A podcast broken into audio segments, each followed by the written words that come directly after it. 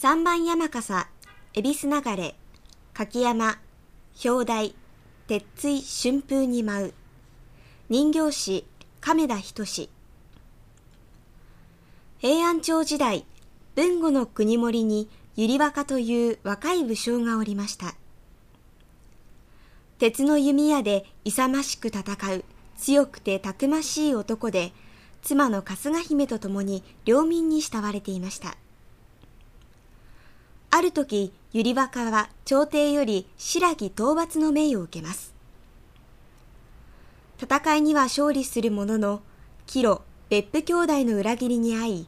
孤島に置き去りにされてしまいます。夫の死が信じられなかった春日姫は、百合若が可愛がっていた鷹の緑丸を空に放ち、互いに無事であることを確認し合います。2年の歳月が過ぎた頃、幸運にも漁師に助け出された百合若は、ついに国元に戻ります。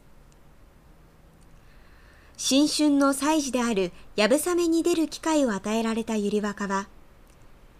皆の者、我に気づく者はおらぬか。我こそ誠の主、百合若ぞと名乗りを上げます。これを聞いた別府兄弟は逃げようとしますが、鉄の弓と矢で鉄槌を下されてしまいます。